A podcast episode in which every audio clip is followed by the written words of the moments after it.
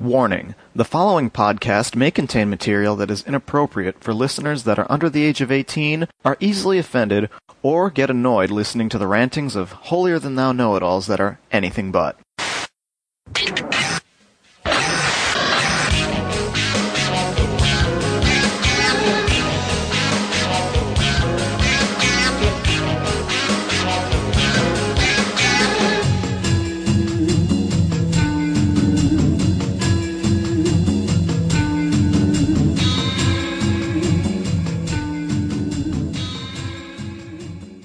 Hey, hey, and welcome to another episode of Anime World Order. We're getting good at this. We're out one every month or so, living up to our weekly podcast thing that's on our website. We're never going to take that down. Never, never, ever, ever. So yes, this is Anime World Order. I am Gerald Rathkolb, And I'm Daryl Surratt. And I am Clarissa. and with us we have a special guest today, Chiaki from the AAA podcast. Say hi. Hi everyone. I'm so happy. I'm special. I'm not just a guest, I am a special guest. Indeed. And very special in that you run an anime podcast and are like less than a mile from all of us. Well, except Daryl. I swear, Orlando is like the mecca for anime podcasts. You guys, us, Gundam, we, we should do a super episode someday. And yet somehow all of us like never seem to meet. Yeah, I don't think I've ever met any other anime podcasters at any Florida conventions, and I'm sure we go to all of them. Yeah, I didn't start meeting anyone until I started looking for people. Like, I remember I met Daryl. I ran into Daryl once at SuperCon because I saw you guys were hosting a panel and I was like, oh, Daryl's hosting a panel. I'll go to the panel. But other than that, And what's crazy is that I will randomly meet anime podcasters at like Otakon or something, some enormous convention out of state, but Right. at the tiny, tiny local conventions, I won't meet them. yeah. Weird. Yeah, whereas at the local anime club I started going to, I finally met Sean Russell from Anime 3000. I also met the guys who do the, uh, the ass backwards podcast, uh, anime SSA. It's an interesting pun, but yeah, I met them. So yeah, it's one of those things. I did not go to the anime club this week though, because this week Funimation was rolling out their limited engagement showings of Summer Wars. It was on the same day as Anime Club. However, the people at Anime Club opted to not go see Summer Wars in the theater and instead watch someone's Blu-ray copy of Nanoha the movie. And that's when I said, all right, I'm just not going to go this week because I don't want to see uh, what the real America is as far as anime I'm not a fan of Summer Wars, but that is a big step down from Summer Wars. I was gonna say, is that even a comp- like, is that a question? Summer Wars in the theater, Blu-ray Nanoha? I don't, I don't know. Especially something that you can just watch later. When I saw the guy who brought the Blu-ray Nanoha the previous meeting, in his bag was just all sorts of like kind of sketchy pedo comedy stuff. Like, you know, the guy who's like pushing a little too hard to watch Jungle de Ikou and Puni Puni Ah. Poemi. And it's like, okay, I see your game here. Did he smell faintly of confunk? Mm, Not really. I mean, it's more just like, all right, it's a college anime club. I'm the old man here. I have to just sit back and be like, all right, not my show. Yeah, that's just annoying because I mean they could sit and they could watch that any time, but theatrical engagements are pretty limited for what anime. they've decided to pretty do instead is watch the like once the actual video for Summer Wars comes out on DVD or Blu-ray in a couple weeks, they're just gonna watch it in the same normal venue, which is like, all right, what you know, not my deal. so if they are gonna watch it anyway, that seems strange that they wouldn't just go to see it in the theater. Exceptionally so, but I have a I guess question. they're just cheap. I have a question for Chiaki. Since maybe people don't know who you are, now's your chance. Tell the tens of listeners of the Anime World Order podcast about uh, Anime Addicts Anonymous. You guys have tens of listeners? I'm so jealous. We're the Anime Addicts Anonymous podcast or AAApodcast.com. A lot of people call us the AAA. We're really punny like that, full of marketing geniuses. Um, It does me- put you first in the anime podcast phone book. Oh, that is true. I didn't even think about that. Though the only people who could beat us may be Anime 3000 if they became 3000 anime. But any case. Hmm. It's me and three other main hosts, two guys, two girls, so we kind of have a nice mix of people. We're approaching like two years old and have 70 and counting episodes, depending on whenever this episode's released. We might have 72, 74, whatever. Um, we do a monthly, approximately monthly, half, uh, hentai episode where normally our episodes are like PG-13-ish and our hentai episode is just no holds. We have reviews, impressions on current seasons, always some kind of discussion in the episodes. We do a live show every week on the Ustream. If you go to ustream.com and search AAA podcast, you can find us. We have forums and are on Facebook and Twitter and we just like hanging out with people and talking about anime. So how did you find me to be on a guest? I mean, I know I think it was as a result of the con panel at SuperCon. And I think that's where I first met you. And then he said, you should be a guest on our show. And I was like, sure. And I have in fact been on your podcast and your website is, I believe, aaapodcast.com. Is that right? Yep, that's it. And honestly, we're really into like swapping hosts is what we call it. Like when we go on other people's show and other people come on ours because This sounds I- I vaguely like- polyamorous. I'm gonna pretend that I'm not a blonde and that I know what that word means. You don't want to know. don't want to it know. Just stay away from the sci-fi cons. Okay. All right. I, I will keep that in mind, but we figure our listeners probably get tired of hearing us talk all the time. And it's always good to have a fresh perspective and someone who's seen anime we haven't seen and Right. experience things that we haven't experienced because new perspectives are always good and it's always fun to have. Like, for example, whenever we have Gundam on, it's a great treat because none of us are really hardcore mech people. So it's always good to have someone on the show who can tell you the difference between Gundam Double Zero and Gundam not Double Zero. So tell me, like, what kind of stuff are you traditionally into? I know you said you watch a bit of everything, but I just want to get like an idea. Since I mean, I've talked to you a, a while. I've seen like your various uh, exciting costumes and what have you. Because you usually costume in like either pairs or you know you've got a posse. Yeah, we, we like to cosplay in a group. Always more fun when you have more than one person cosplaying with you. As far as anime, I'm really into, uh, my favorite of all time that is near and dear and touches my heart is, uh, Revolutionary Girl Utena. Probably also touches me in other places given the subject matter of that anime, but we will ignore that fact. I saw it when I was 13, which is probably amazing that I didn't end up wanting my sister or ended up a lesbian. I really, after that, I have to say, I've always had a soft spot for kind of the more girly anime. I love Ouran High Host Club. I will confess, I love Fushigi Yugi. There's something nostalgically sweet about the good old cliche of the right guy finding the right girl in the end. Or the right girl finding the right 10 guys. Or the right guy finding the right eight girls, one of whom is a child, one of whom has like really large breasts, one of whom is gonna be very upset if you look at them and then punch you. Uh, hey, the- hey, Daryl, Daryl. Do not question love. I, what is that which you speak? Well, I mean, Gerald can tell us all about living the harem lifestyle with his parade of female roommates who beat him up. Well- and Oh my, won't that sleep sounds exciting. It, it it's not nearly as exciting. It, it, if you ever listen to that Roxbury song, those are the words Gerald would be saying on a regular basis. What is love? Baby, don't hurt me no more. well, thankfully, I don't live with the roommate anymore who who did actually punch me on a regular basis. I don't know why. I mean, I just had made her watch Ike, and, and she just started punching me uncontrollably. It's a mystery. Total mystery. And uh, just to get some of the basics out of the way, website www.animeworldorder.com, email animeworldorder at gmail.com. Those are the You said it so fast, I didn't ways. get it. animeworldorder at gmail.com. Or catch us all on Twitter. That's where we reside the rest of the time. When we ourselves aren't doing guest appearances on other podcasts.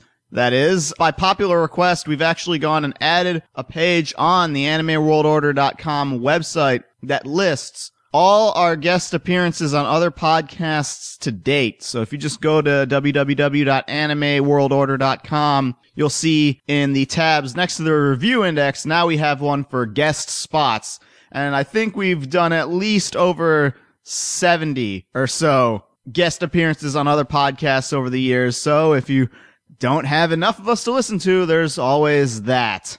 We should probably let people know what we're actually going to be talking about this episode. No, should make it a mystery. No, no, no. You should tell them. Yeah, so we were supposed to do this review probably several months ago. I'm thinking eight or Um, nine months ago. Close Yes, to it. but, Around uh, a little bit before Otakon last year. Yeah, various things happened, including me being stupid enough to take two graduate classes on top of working a full-time job. That is not happening this semester, so hopefully I will actually be able to record. Starting with this episode, in which I will finally review Kingyo Used Books, which is one of the manga that Viz has been putting out under the SigIKKI line. Sounds good. I guess we're uh, going to try out one email here, and this is an email titled Oshii and Something in Common, and it's written to us by Yasutada Ishimori, who, from what I can tell, does not speak English natively, so I'm going to do my very best to, um, Interpret. is the word, is the word obfuscate? Yeah, Somewhat. obfuscate, I think, would be to make it more confusing. yes. Well, I'll probably end up doing that too. Um, Delineate. Delineate, yes. He says, Hello, Anime World Order crews. I think this is the second email that I've sent you, but I've enjoyed every episode of your show so far. Thank you for your great work, and I'm looking forward to the next episode. I'm a fan of Mamoru Oshii, and I prefer his not as commercially acceptable works, such as Gosenzo Sama and Talking Heads. Right. Gosenzo Sama Banbanzai is probably what prompted him to write in, which is, uh, I reviewed that in a previous episode, which I would say not too long ago, but it's been months. Yeah, it's actually, this is actually from uh, October, this email. Oops. I prefer those shows because I find them more densely humorous and much weirder than his normal work. Maybe I'm a little a little bit masochistic. Anyway, in the last episode, the review of Gosenzo-sama and Angel's Egg review a while ago, these were particularly interesting for me for that particular reason, that they were just weirder shows of Oshis. I think Daryl reviews were very well thought out and balanced that made the shows appeal to a wider audience certainly more so than any article I'd come across before, uh, most of which are already written by and targeting Oshii fans. So it was refreshing to hear those shows introduced to a normal and wider anime audience. Please keep up the good work, and thanks to everybody. Yeah, I think he brings up a good point. I tend to, when I try and review things, and this is just me talking, everyone else has their own approach, but on some level, I'm aware that the shit that we're talking about, no one has heard of it. Or maybe they've heard of it and it just seems like it's this brass ring in the sky that's like not very digestible to regular people. So usually whenever I review something that's kind of weird, I try kinda to relate it to something that you yourself could conceivably go watch right now if need be. Yeah, if you want an example of how not to do it, watch any wrestling documentary made in the past 10 years. Those are all made for the most hardcore wrestling fans and make no sense. That is what happens when one company owns all the video footage, and if they decide that someone doesn't exist in history, then they are erased. Hmm. But yes, on with the rest of the email. I'd like to ask you guys some questions. One reason that I like some anime is that I get the feeling when watching it that the creator of the show was somebody like me. Do you have any favorite anime or manga which you like because you feel like its creator and you have something in common? Or do you like anime mainly because it's weird and foreign and you find them interesting, kind of like Koike's work? Of course, I liked some I think I have something in common with Koike. How about that? Nah, I wish I had something in common. He's saying he finished the, that question off saying, uh, "I'd liked some of the anime because it was weird and interesting too, much like Oshii's work, which was clearly some of it." I think each of us can probably have our own response to this, but we'll let you start since you read it. Anime or manga that I read because I think the creator has got something in common with me. Ressentiment. when I was a kid, when I was really young, I did watch Evangelion because I was, you know, an annoying and depressed teenager. And I thought that Anno was kind of speaking to me and speaking from himself as well. Right. Um, I, I've since grown up. I- Have I, you still see the- really? well, not really, but I'm not nearly as depressed as I was back then. I think that was one that I did watch like that. There's been a couple of other works that, you know, if I'm in a certain mood, like Gantz. I remember reading Gantz, and I, the creator of that seems to have a very sort of nihilistic streak to him. Generally not afraid to just kind of wipe everything out at certain times. Did you see the the movie? I had no desire to see the movie because I knew it was going to be terrible. And from what I've heard, it was. Or at least most of the comments that I've heard have suggested that it was pretty bad. How does it? Did you watch the anime? I did watch some of the anime. Okay, um, you didn't watch all of it. time You watched ago. some. Oh, it it sucked. It sucked horribly. Well, I watched the TV edits of it, which were even worse because that show is horrendously, gruesomely violent, and the TV cuts cut all of that out. And I mean, this is the stuff that sticks with you when you're reading the manga. I don't know. After a while, it, it lost its way, and I think that I wasn't nearly as much of a jerk as the as the main characters in that show were. I don't know. What about you guys? I think maybe the example of manga when I, or, you know, anime, I, I'll, I'll use manga as an example just because it's generally more the product of one specific, or at least we get that myth that manga is by and large an author's vision. You know, the reality is that there's editors and such involved that can substantially guide these things. But when I look at things like, I don't know, Blaster Knuckle, I, I think that yes, this is from a person who understands, you know, what true art is. And I, I one of these days, like, uh, we, the Blaster Knuckle review might have to happen. Have you read Blaster Knuckle, Chiaki? Have you, have you heard of it? No, I haven't. All to be all right. honest. This is what Blaster Knuckle is about. Blaster, Blaster Knuckle is set in the Old West where, you know, the Ku Klux Klan is terrorizing people, you know, and lynchings and that sort of thing. But it turns out that the Ku Klux Klan are actually been infiltrated by members of, you know, supernatural beasts, such as, uh, you know, I believe it was werewolves or vampires or something such as that. and so the task of stopping the KKK falls to a freed slave, a former slave, who is also a champion boxer, a, a black guy, and he has what is known as the blaster knuckle, which is a gauntlet that has shells, like shotgun shells built in it, so that when he punches you, uh, the shells fire and there's got silver bullets in it. And that's how he kills the Holy monsters. random Batman. And it is basically drawn by a guy who is good friends with the the guy who makes Berserk. So Right. everything kind of looks like it's Berserk, only if guts were black and a cowboy. and punching werewolf KKK members. Yes. Yeah. so apparently it's nothing like Berserk at all. I think it's what I want Berserk to be. But I think like that's Wait, you mean with a good ending? with an ending, with some sort of resolvement, with some sort of advancement. Yeah. Blaster Yeah. Knuckle is short though. It's only about three volumes if memory serves. That's the kind of manga that I like. The crazy concept. It's so like, how did you even think this up? You must be a mad inspired genius. But that's not really like you then. It is because it's what I want to be. It's, Well, you want to be that, yes. yeah. Okay. Well, and has that changed at all? Like, is there stuff that you liked when you were like an early anime fan that That I don't. that you related to more? I think mostly like the most relatable things at first were things that were closer to our like American style entertainment, only this time it was a cartoon. And I was like, wow, it's a cartoon, only now, you know, it can be like a movie. And Hmm. Right. that novelty is sort of, you know, worn off. And now we live in this era where media has sort of all converged into one. A lot of people, if they watch anime and it's not as good as something outside of a medium that's also a visual one, they can use that as a criteria. They'll be like, oh, it wasn't as good as this movie. And in the past, you'd say, hey, how can you compare the two? But now everything like TV is roughly, you know, a lot of TV shows are roughly comparable to film in terms of quality. And so a lot of times people say like, oh, this TV show is great. And then someone will say, oh, this movie did it better. And people are like, everything is sort of melding together into one sort of like weird entertainment pot.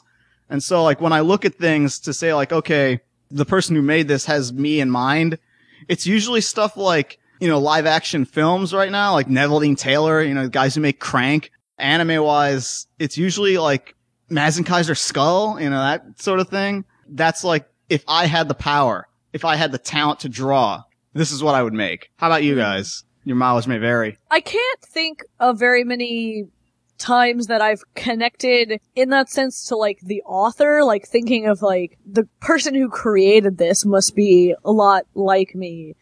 I mean, I think there are certain characters at different times that I've like really liked to show or that I've really focused on a certain character because it was like, oh yeah, that's like how, you know, I feel. I remember talking to people about Big Wind Up and like Evangelion, you know, a lot of people have issues with Evangelion because they can't stand the character of Shinji. But, you know, like you mentioned, Gerald, it's like when you are in that kind of mental state, when you are depressed like that, Shinji makes sense to you. You know, that, that makes sense. And so, like, I know a lot of people have problems with Mihashi, the main character from Big Wind Up, cause he's, I, I can see how he can be kind of annoying, but it's like, for somebody like me that has those kind of self-esteem issues, you understand that character. It also depends on the work as well. Like Evangelion, I think was, or Evangelion, what the hell ever. Um, it is a weird show in that I hate to use this word because this is such an explosive word on the internet, but it was more of an auteur work. Hmm. in that Anno put a lot of himself into that work. And Right. there are a lot of other works out there. Most anime is not really like that. Most Mhm. anime is put together by a few writers on a committee. I think the greatest Um, example of that recently was the fan Photoshop of the Yotsubato chapter, where it's Yotsuba and Moe. The premise is he goes to a committee meeting to pitch an anime about a guy joins the army who's a young child soldier. And then after everyone iterates through, the punchline is they create uh, Sora no Oto, which is, you know, the young girl joins the army and she's in a band. That's what Gerald means. It's not auteur driven. It's, you know, No. very commercial, very committee. Yeah. Uh, some some works are. I mean, uh, Makoto Shinkai's works are probably the perfect example of that because I mean, it's what a staff of like three people or four people. Or yeah, I mean that's the exception. I know that some people can argue a lot over whether anything that isn't made by a single person ever really sticks with that auteur concept because you always have all these other people that are involved. But uh Right, but I'm also not a film asshole, and so I can use that word because film assholes will say nothing is ever, no such thing as auteur works when there are sometimes shows that are guided by a single person's vision, but other people do work on it, so. sure. How about you, Chiaki? I mean, obviously, as I already said, Utena touched me from a young age, pun intended. Two other anime slash manga that I really got into that are by the same person. So I don't know, maybe you could say I had a connection to the creator was, uh, Nana and Paradise Kiss. I think these two manga and then later on anime I connected with because I feel like Ai Yazawa very in tune with what girls go through. I mean, mm. obviously she was one, but there's a lot of stuff in those manga and anime that I feel like, of course, it's it's exaggerated because it's entertainment. But I mean, you have that thing of premarital sex. Do you follow your dreams? Do you do what you think is sensible? Sure. You know, getting the courage to go up and leave, and then what happens when it all falls apart? You know, how do you put it back together? So mm-hmm. I feel like there's a lot of that in there that I really, really related to, and that really kind of gave me insights and things to think about when I was younger Yeah. now that I'm older, I think I like a lot more, less of things that maybe relate to me, but more of things that make me think. Like, a recent anime which I just adored was Trapeze or Kuchu Buranko, depending on if you do English or Japanese title. That anime is all about psychological and it, it is like a psychological carnival of lights and happy fun time. And I just love stuff like that. Trapeze is definitely a crazy show. I mean, you know, all Yeah. those things like very for the Masaaki Yuasa crowd, like it's that similar strangeness about Mhm. it. Yeah. Right. It's worthwhile. I highly recommend it, even if you just want to watch an episode for a good laugh. Yasutada continues his email. It just finishes up here. Infinite Ryvius, which is Goro Taniguchi's early directorial work, was one of my favorites. It has an interesting mix of boys and girls drama, which was the main selling point of the show. But what hooked me were the battle sequences in the Mars orbit in earlier episodes, because I was an old-fashioned sci-fi fan, and because it didn't look like regular battles in space, that just had a black background with stars. I think most of the people didn't really care for the show too much, and it might even turn off some viewers who aren't familiar with that. But I was glad that the creators cared about the show and that they got away with doing it. Another more recent show which appealed to my sci-fi fan side was Zegapain. It had a pretty lackluster and boring beginning, and the ending felt a little bit weak, but the middle of the series was very interesting and full of science fiction ideas which were very well integrated into, each episode. Although it seemed the show's appeal was somewhat limited. Clearly the creators of the show enjoyed to put a very bold sci-fi idea in the center and chew at the idea from many different directions. I liked it a lot. It has been a while since I've stopped watching anime, and I haven't been following any anime related news, but I still like listening to people talk about anime or manga, and I will continue to listen to your show. Keep up the great work. Thank you, Yasutada. So who who else has seen either Infinite Ryvius or Zegapain? Uh-huh. Well, we actually were just watching it last night. For our anime meetings, we were actually trying to integrate some sci-fi into our meetings, because I think we didn't have any or we just finished a show. And uh, I just had this on the shelf. I think I got it for 10 bucks at Otakon like five years ago or something. Yeah, Infinite Ryvius is basically easily described or easiest described as Lord of the Flies in space. Um, Well, that's, the short, that's- like, simple concept. yeah, it wasn't Yeah. really working, but I I'm not sure if it wasn't working because maybe it's not a good show to watch in a group, Or Like, maybe it's because or- the Hisashi Hirai, everyone has the same face character designs. Maybe That doesn't that doesn't help at all. Well, it, it just, I think my issue with it, with it was that something about the way that things were put together, the way that it was scripted and directed, made it very confusing to try and figure out what was happening and why things were happening. I've seen shows with large casts. I usually don't have a problem keeping a lot of characters straight keeping track of all of that. And, you know, I followed shows with complex plot lines and everything. But there was something about it that for some reason I was, I kept losing the thread of what was happening and the way they introduced the characters. Like I didn't really understand like who was who and how they related to one another. It's a really big problem when in order to figure out what's going on, you have to read the back of the box. Let me throw out a question to you guys. Since uh, Infinite Ryvius, as he mentioned, is by Goro Taniguchi, who is currently known for Code Geass. Do you feel there's any sort of like prototype Code Geass present within Infinite Ryvius? That like this was sort of, you know, his testing mm-hmm. ground for what he later did? I think that purely depends on if you want to look at the positives of Code Geass or the negatives of Code Geass. Elaborate. Because I, I think I can see. There are points in Code Geass where characters will come to conclusions or come to ideas seemingly completely out of the blue for me, and that certainly felt present in Infinite Ryvius. I guess as an example in Infinite Ryvius, early on in the show there was a scene where these three characters, they were stuck in this um how do I describe it in this like hold not not a holding cell but in like this hallway your typical sci-fi metal hallway with doors on either end I remember watching this and saying how did they get there and my assumption was that I just wasn't paying attention and we just missed how they got there no one in the room could figure out how they got there and why they were stuck this was never explained this was never elaborated on they were just kind of there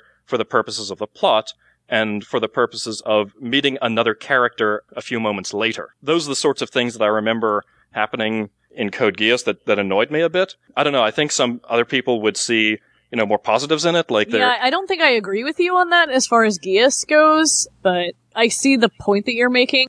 I mean, the only thing I could think of maybe that is like that in Code Geass, and granted, I haven't seen Infinite Ryvius, but in Code Geass, the second season, that one guy in the white mech, and this shows you how long ago I watched this series, but he just keeps showing up out of nowhere and just completely thwarts Solution's plans every single time. And don't get me wrong, I get it that once in a while it's gonna happen, but every single time, out of nowhere. Infinite Ryvius is, it definitely feels like a show that is obsessed with its technology more than it is with its characters or its plot, perhaps. So it's for Star Um, Trek people then. Oh. Burn. It's got an enormous cast. There's like 13 characters in it. It doesn't seemingly want to focus on any one character or even any two characters or even three characters. It seems like there's a character that's the main character, but you're not given any motivation to like this character or to care about this character or even want to know what this character is going to do next. Oh, that's Um, unfortunate. And I really wanted to like it. The thing is, is that hard sci-fi. Yeah, I, I'd always heard really good things about the show, so Yeah, and I might continue watching it on my own. We definitely can't watch it at our Mhm. meetings. It, people just, their eyes get glazed over, and I can see that. I might continue on with it a bit to see if it goes anywhere, but I've read other hard sci-fi like that that is totally obsessed with its technology and will have paragraphs and paragraphs in the books about describing the most intimate details about some technology or some work or something. And then they'll just say, you know, and then the character did this and that, and the character is like unimportant to the technology. Now I want to take that and kind of apply it to the second thing that he asked about, which was Zegapain. And he made an interesting observation that he said it wasn't that good in the beginning and the ending wasn't that good, but he liked Yeah. the middle. And that to me is kind of not typical for anime. Usually anime either starts off at a high point and then has like a precipitous drop or it starts off bad and then it gets better and then it ends well. I think I remember hearing a similar thing about Gungrave that it wasn't good at the beginning and then And that's the true. ending was eh, but the middle was the middle is fantastic. That's right. And I Actually, think the, Yeah. the beginning is not. It's not that it's not good. It's just that very it's average. Absolutely fucking awful. I thought it was awful. whenever I reviewed Gungrave, I said the first episode is it isn't good and it doesn't really make you want to watch more. But if you keep watching and you watch the flashback, it's like, oh wow, it's actually a pretty damn good show. And then the flashback ends, and then it's no longer as awful, but it's still not as interesting as the flashback. And so that's another example how like Zegapain, where it's like, the middle part is the best part. And those might be the hardest anime to find out about. Right. I, I think for me, it depends on how much of the beginning and how much of the end. In Gungrave, how- it's one episode at the beginning. I don't know how, like, is the ending to Zegapain so bad that it lets you down? Lets like, or that it invalidates your entire prior viewing experience. I don't think so. The only person I know who really likes Zegapain is Neil Nadelman. And everyone else I talk to has never seen the show. Or maybe they just know about it. Well, Zegapain, yeah, I, I, I believe he translated it. it, but I never got around to watching it. I know that that was a show that was so unpopular that they were going to release like one of those cheap Bandai Legends box set of it, Mm. and that was canceled. That was how badly the show did. That they couldn't even like bother to sell it in like a twenty dollar box set. And that was interesting because Microsoft kind of, I think, well, I, I always say that, but it's not true. I mean, I always am like in my mind thinking Zegapain was sponsored by Microsoft to sell the Xbox 360. I don't think that's actually correct. I think I just think that because the color scheme of it is so goddamn green. And I think of the Xbox 360. Or I think of the Matrix, which is, you know, basically the story of Zegapain, very similar. You know, the world isn't real or whatever, but Yeah. Well, I, I think clearly Yasutada. He seems very much like an older school anime fan, which uh, the old school anime fans you can kind of categorize as sci-fi fans.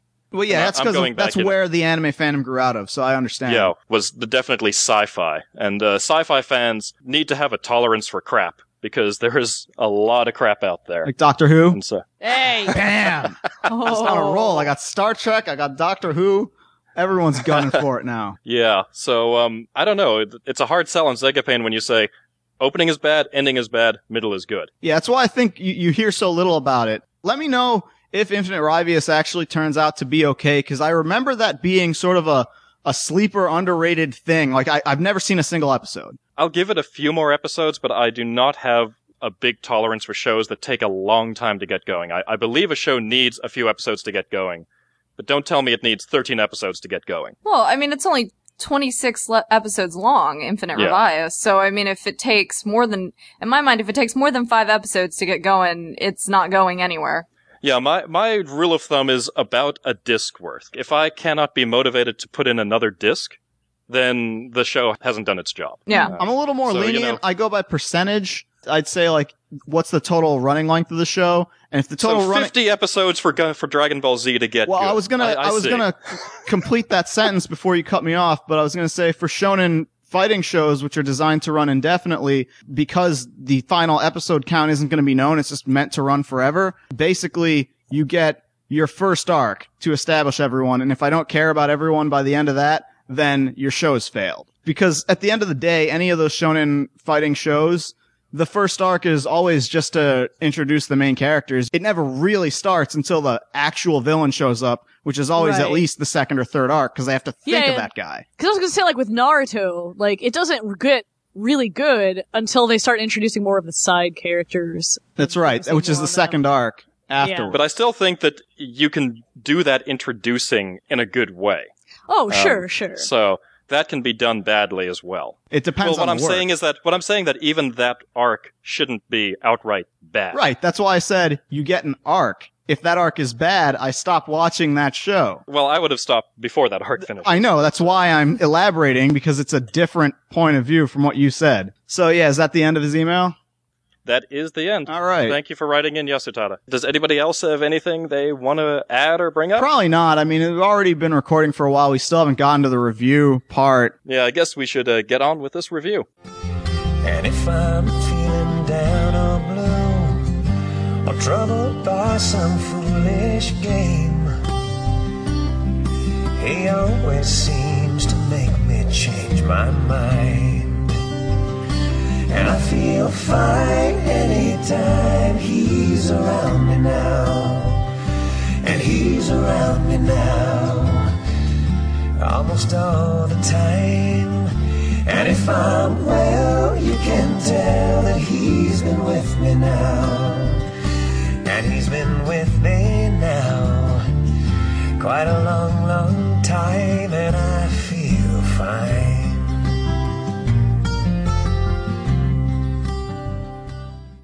So that brings us finally to a review of Kingyo used books, which, as I mentioned in the intro, is one of the series that Viz is publishing under their SigIKKI label. Like all of those, uh, it originally went up online, but they're also releasing print volumes. Kingyo used books is somewhat interesting in that it's a manga about manga, but it's different from the other series that you can think of that would fall into that category. Most of the time when you have a manga about manga, it tends to be something like even a monkey can draw manga or Bakuman, where it's about people who are making manga or it's about, you know, how manga gets made. It's usually sort of behind the scenes in the industry or about a manga artist, things like that. The very lazy sort of manga Write author has to come up with an idea. Yeah. right. so so many of them use the struggling manga artist needing to come up with an idea. Charlie Kaufman sits at typewriter, is unable to come up with script. exactly, exactly. But Kingyo Used Books is different in that it's about manga sort of from the other side of the equation, which is, it's about manga from the perspective of people who are reading manga. Not how manga are made, or the history of manga, or what they are. It's about how manga affect people. What does manga mean to people that makes it special? So the basic plot line revolves around, of course, a used bookstore called Kingyo or Goldfish and the people who work at the bookstore. So you have Natsuki, who is the cute girl who is the interim manager for her grandfather who owns the store. She works with uh, Shiba-san, who is a kind of cute manga fanatic. He's kind of weird. He has like this vast encyclopedic knowledge about manga. So he's basically Ed Chavez. Is Ed Chavez kind of cute? Maybe Ed's like the grandfather who owns the place. You know, he also is like a super expert on manga. And like at, at one point in the series, like he decides he's going to go on like a journey around Japan to like find the hidden treasures of manga from around the country and bring them back to the store.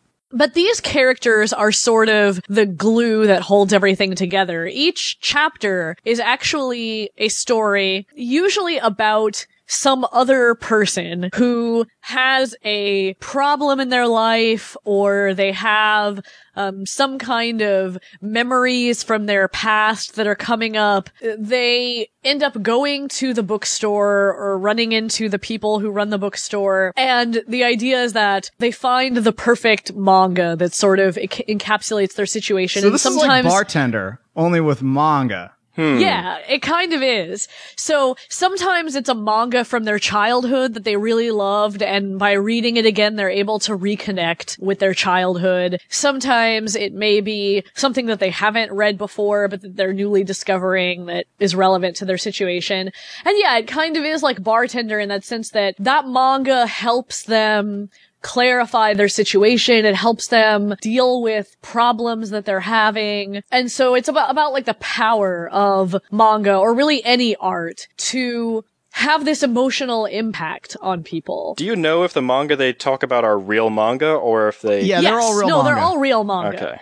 Most of them are older titles because a lot of it is very based on nostalgia, but it's all real manga. And I think it's a good mix for people here between series that we'd likely recognize and stuff that you've probably never heard of before. So they'll talk about things like Dr. Slump, Doraemon, or various Tezuka works, things that have been released here, or at least that are big enough that people know about them. But they'll also talk about a lot of series that you wouldn't necessarily know about.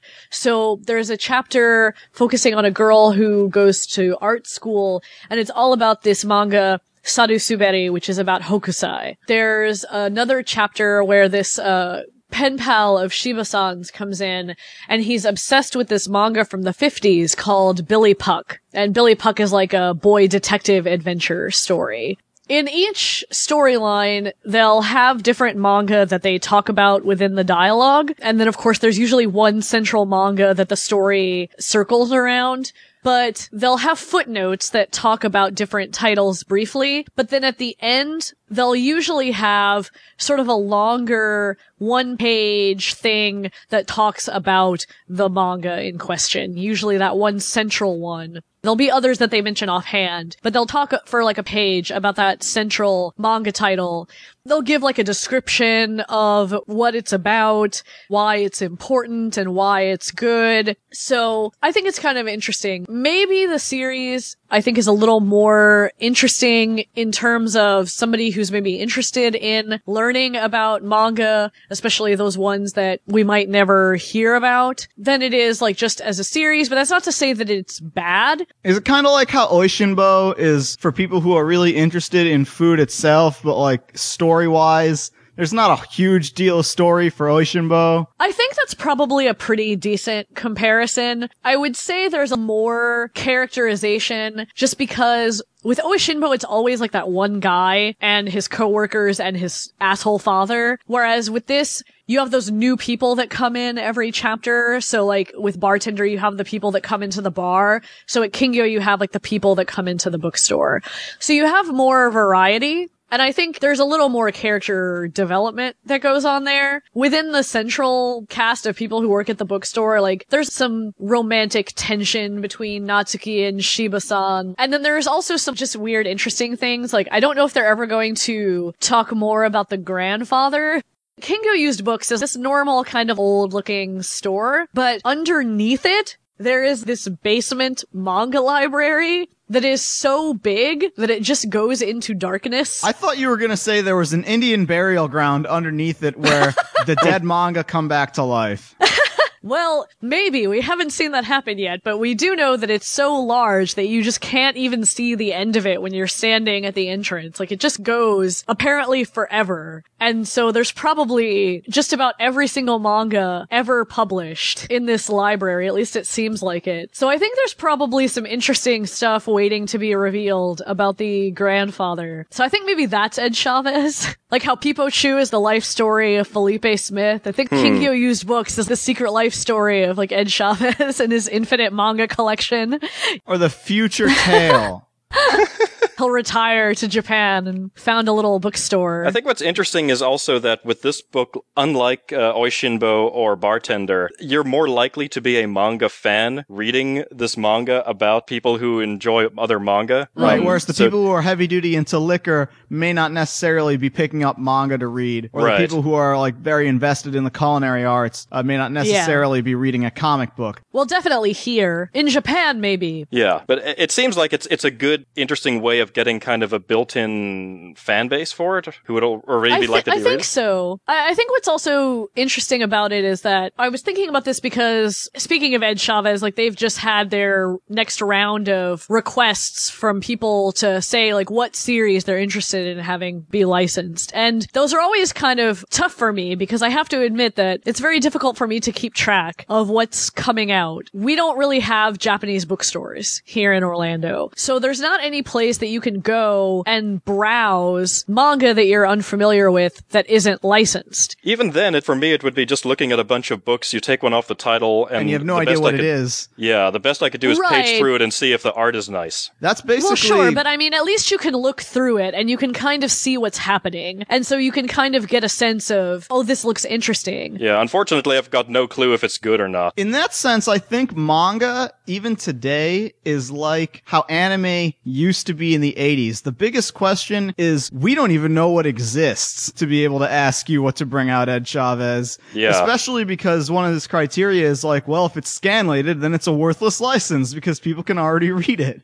So it has to be something that no one has ever read, that most people here can't read. It has to be recent, so it's very no very tricky criteria. No Shueisha. Yeah, so it's like this tiny, tiny chunk of things that your average anime fan just wouldn't know. Or manga. Or manga. Well, yeah. My point is, it doesn't matter if you understand Japanese. If you can look at the book, you can see a general idea of what it's about and if things are happening in it that seem interesting. Yes, Here, certainly. we have to import everything from online. And if you're just looking at random titles like on Amazon JP or BK1, you really have very little way. I'm still waiting for manga on the Kindle. I don't know if the Kindle yeah. can do color. Or I'm not color, but I mean, you know, if it can do that kind of art. It can do images. I have um, manga on my Nook. Yeah, I mean, it can do Sounds images. vaguely obscene.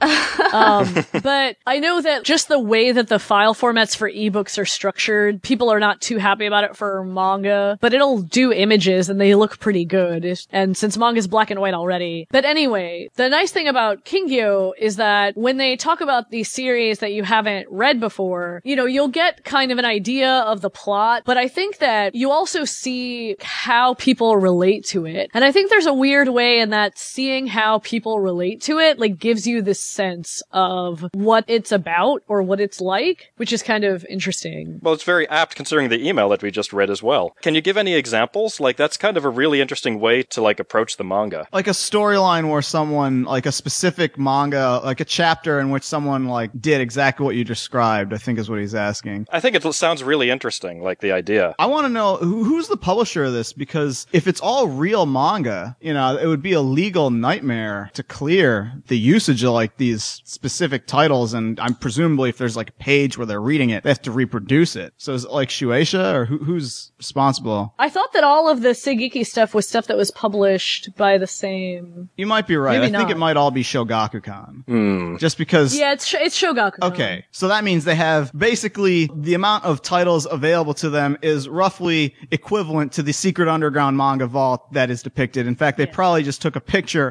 of the Shogakukan archive. Well, I would imagine that just to like reference the title or just to talk about it, you should be able to do that. They're not really reproducing pieces of the manga. Okay, so they don't, like, take a page out of it, they just talk about it? They might show like covers Mm-hmm. or you might see some of the interior art. Okay. But and that's considering. probably cases where it's a Shogakukan title. Okay, and considering Japanese copyright laws, that probably would fly anyway. So. Yeah, I remember the biggest one I can think of of a recent title where they referenced existing stuff would be something like say Genshiken, and I know Mm-hmm. That in some cases they like had to change it just a little bit. To, Yeah. Oh, right, right. And so I guess that was because that was yeah, I'm not sure of the actual legalities going on with that. Well, that was a weird case because in the anime, they didn't change anything, but in the manga release, they did change things. So I don't know if there was, so- Yes, if it's it like was they original. couldn't play Guilty Gear and King of Fighters. It was like something Yeah. vaguely similar. Yeah. Yeah, I don't really know the legal mechanics of how that works. Like, it seems like you should just be able to mention it. If you're not actually reproducing anything from it, it's basically free advertising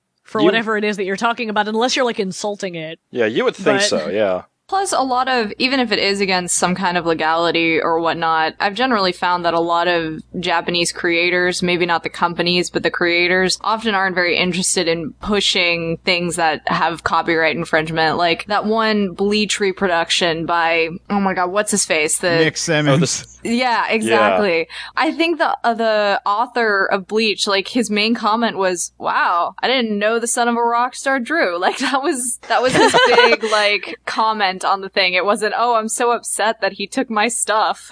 so right now, has this ever been actually like printed? Because most of the SigIKKI stuff is like online only. Yeah, there should be two volumes out. I have the first one right here, but I believe the second volume is out also because they've pulled it from the online. So when they do physical printings of the SigIKKI books, what they do is they leave up the first chapter of that volume online and then they pull the rest of them down. I'm cool with that, but only if you can actually buy the book. Like I know a lot of that Viz signature stuff goes out of print. Oh yeah. And so- well, this is pretty recent, so you should still be able to get the volumes. And then right now there are like four chapters into volume three, which are up online. Do you know how many volumes it is in total, or is it still ongoing? I'm actually not entirely sure. Oh, don't worry about it. It's not a big deal. I was just curious. If I mean, Wikipedia says that there are 10 volumes and that it's Ah. ongoing. Okay. But it's Wikipedia, so who knows if that's actually correct. Right, right.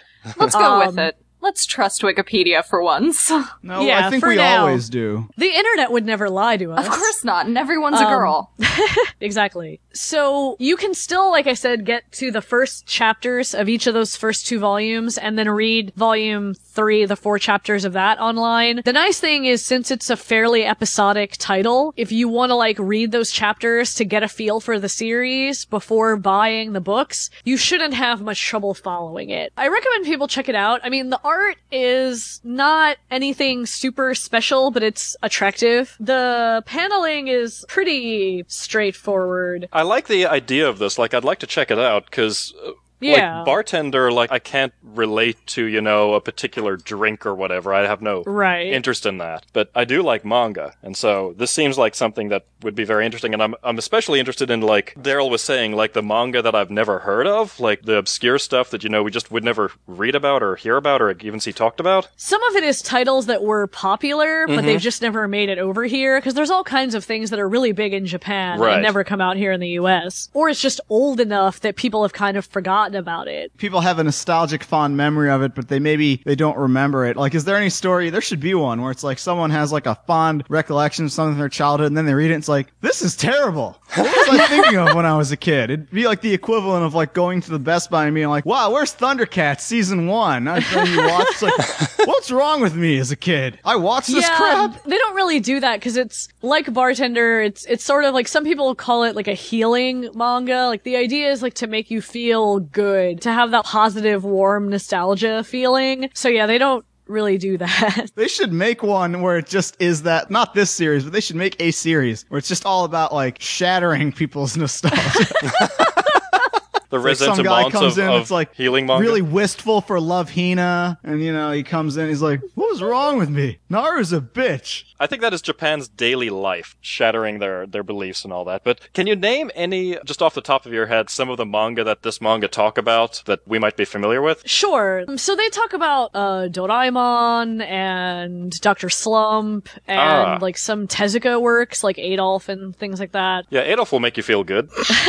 This reminds me of the time I had to kill my best friend in Jordan. Or that time I lined up those Jews and one of them said freedom and then I shot her in the head because she was a Jew. Man, talk about a manga and anime you can relate to. That's like my day to day life.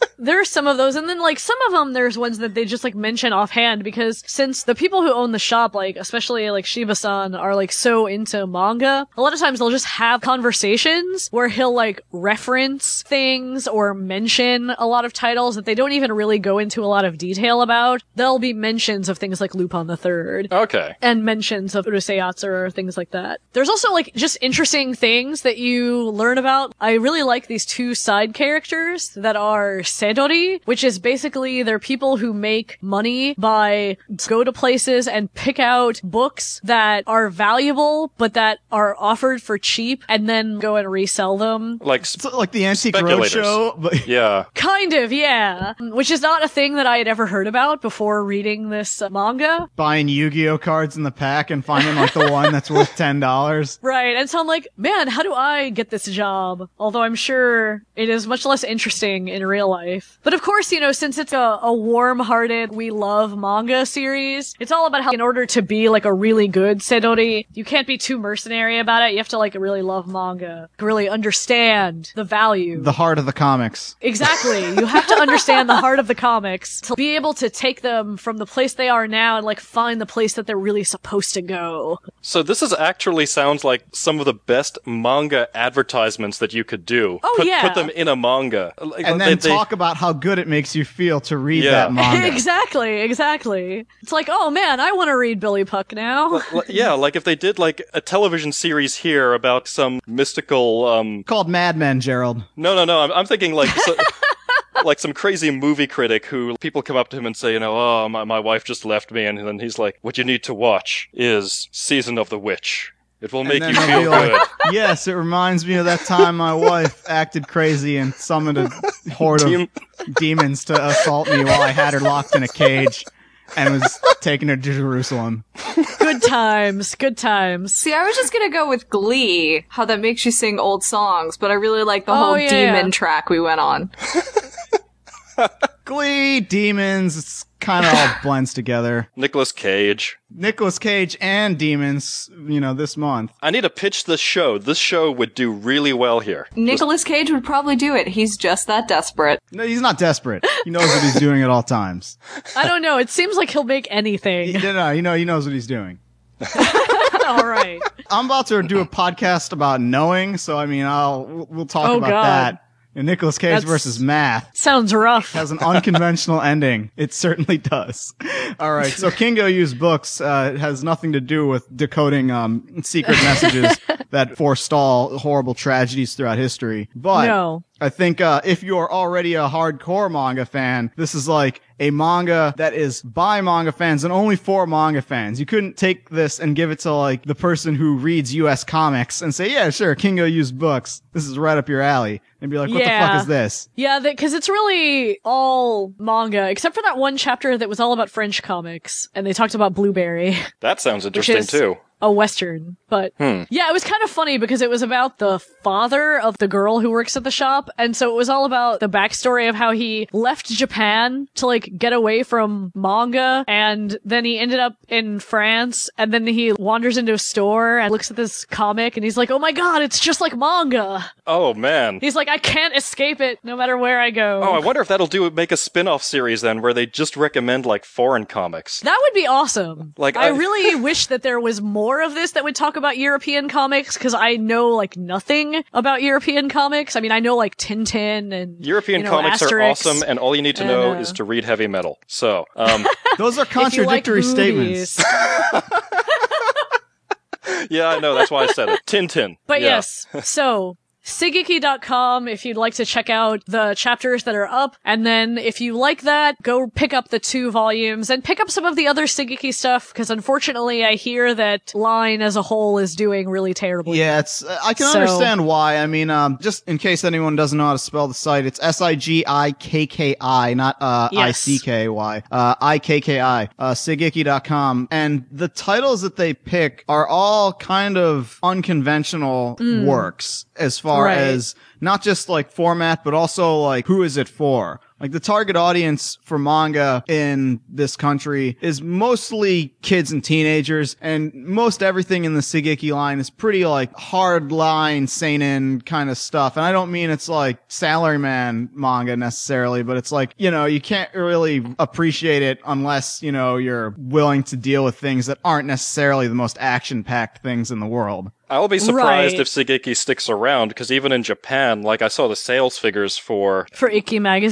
for IKKI magazine, it was the Yeah. worst on the list. It was like ten thousand a month or something, which is nothing. it's I guess similar to indie comics here. Hmm. You know, it's sort of unorthodox, Not necessarily, experimental type of stuff. not necessarily as much as Garo, perhaps, but close, more accessible Garo. You know that and like F erotics and Mhm. um Calm. yeah, there's another one that's like a current one that I'm thinking of, but it's escaping me at the moment. So I hope you know people like this, and if you do, please support it and check out the other titles that IKKI is putting out. We might do some reviews of some of those at some point Mm-hmm. because they could definitely use the support right now.